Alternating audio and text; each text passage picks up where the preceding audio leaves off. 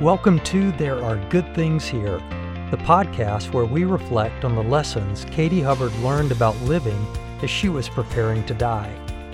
I'm your host, Norman Hubbard, and I never once opened Katie's journals while she was alive.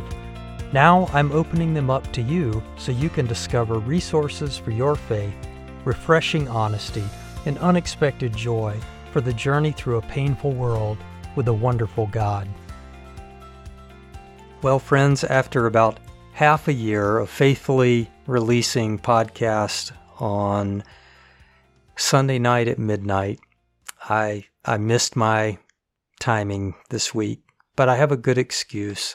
My daughter Kayla got married down in Chicago this past weekend. We were all down there as a family, and it was a wonderful celebration of Kayla's marriage to Michael. It did set me back just a little bit on the podcast, but uh, I wouldn't change that for the world. And I wish Kayla and Michael all the best as they start their new life together. For you guys, I want to read you two journal entries that Katie wrote in May of 2015, right towards the end of the month, right where we are, in fact. The first one is very brief. Then I'm going to read an email that she sent just to give you a feel for Katie's spirit. And then I'll go on and read one more journal entry where she's reflecting on the book of Genesis. So, this entry from Tuesday, May 26th, 2015. Dear Lord, Tom graduated tonight. Tom, by the way, is our oldest son. Great ceremony. I am so thankful I have felt good this weekend.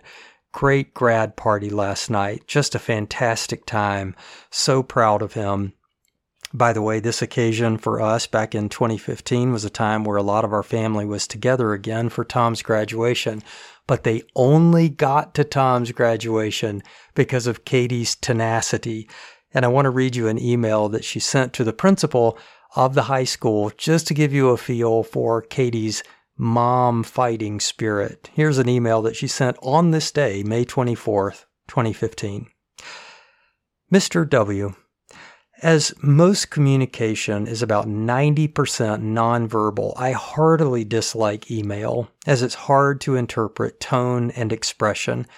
That being said, I'd like to inquire in the most polite way possible and in a positive tone as to why graduation is held in a venue that allows families to only acquire five tickets.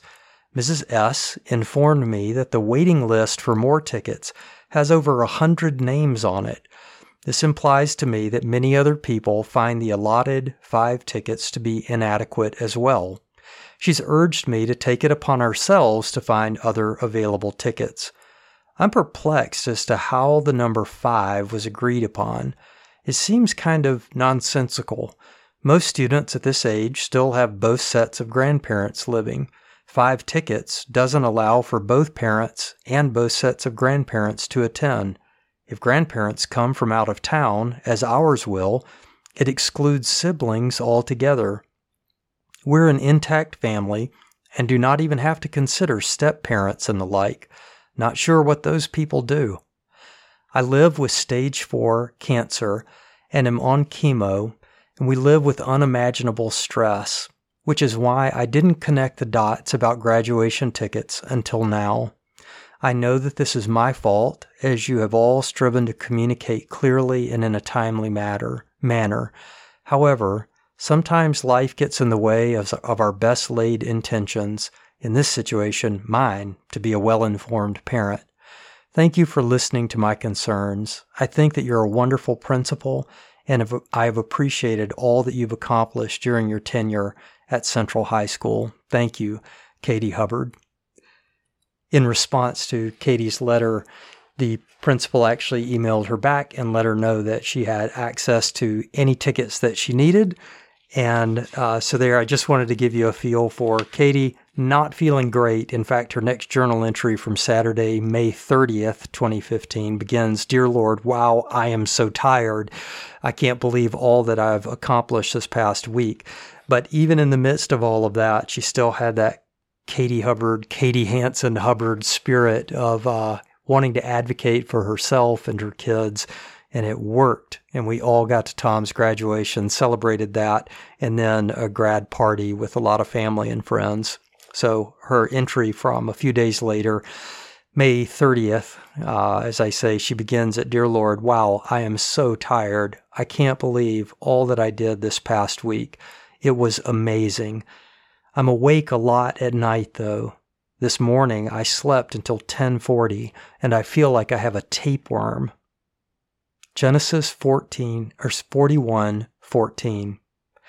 Then Pharaoh sent and called Joseph, and they brought him quickly out of the dungeon, and he shaved, changed his clothing, and came to Pharaoh.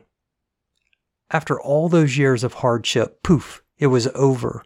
From a grungy dungeon to Pharaoh's right hand man in a day. Yet all of Joseph's experiences had trained him for this post.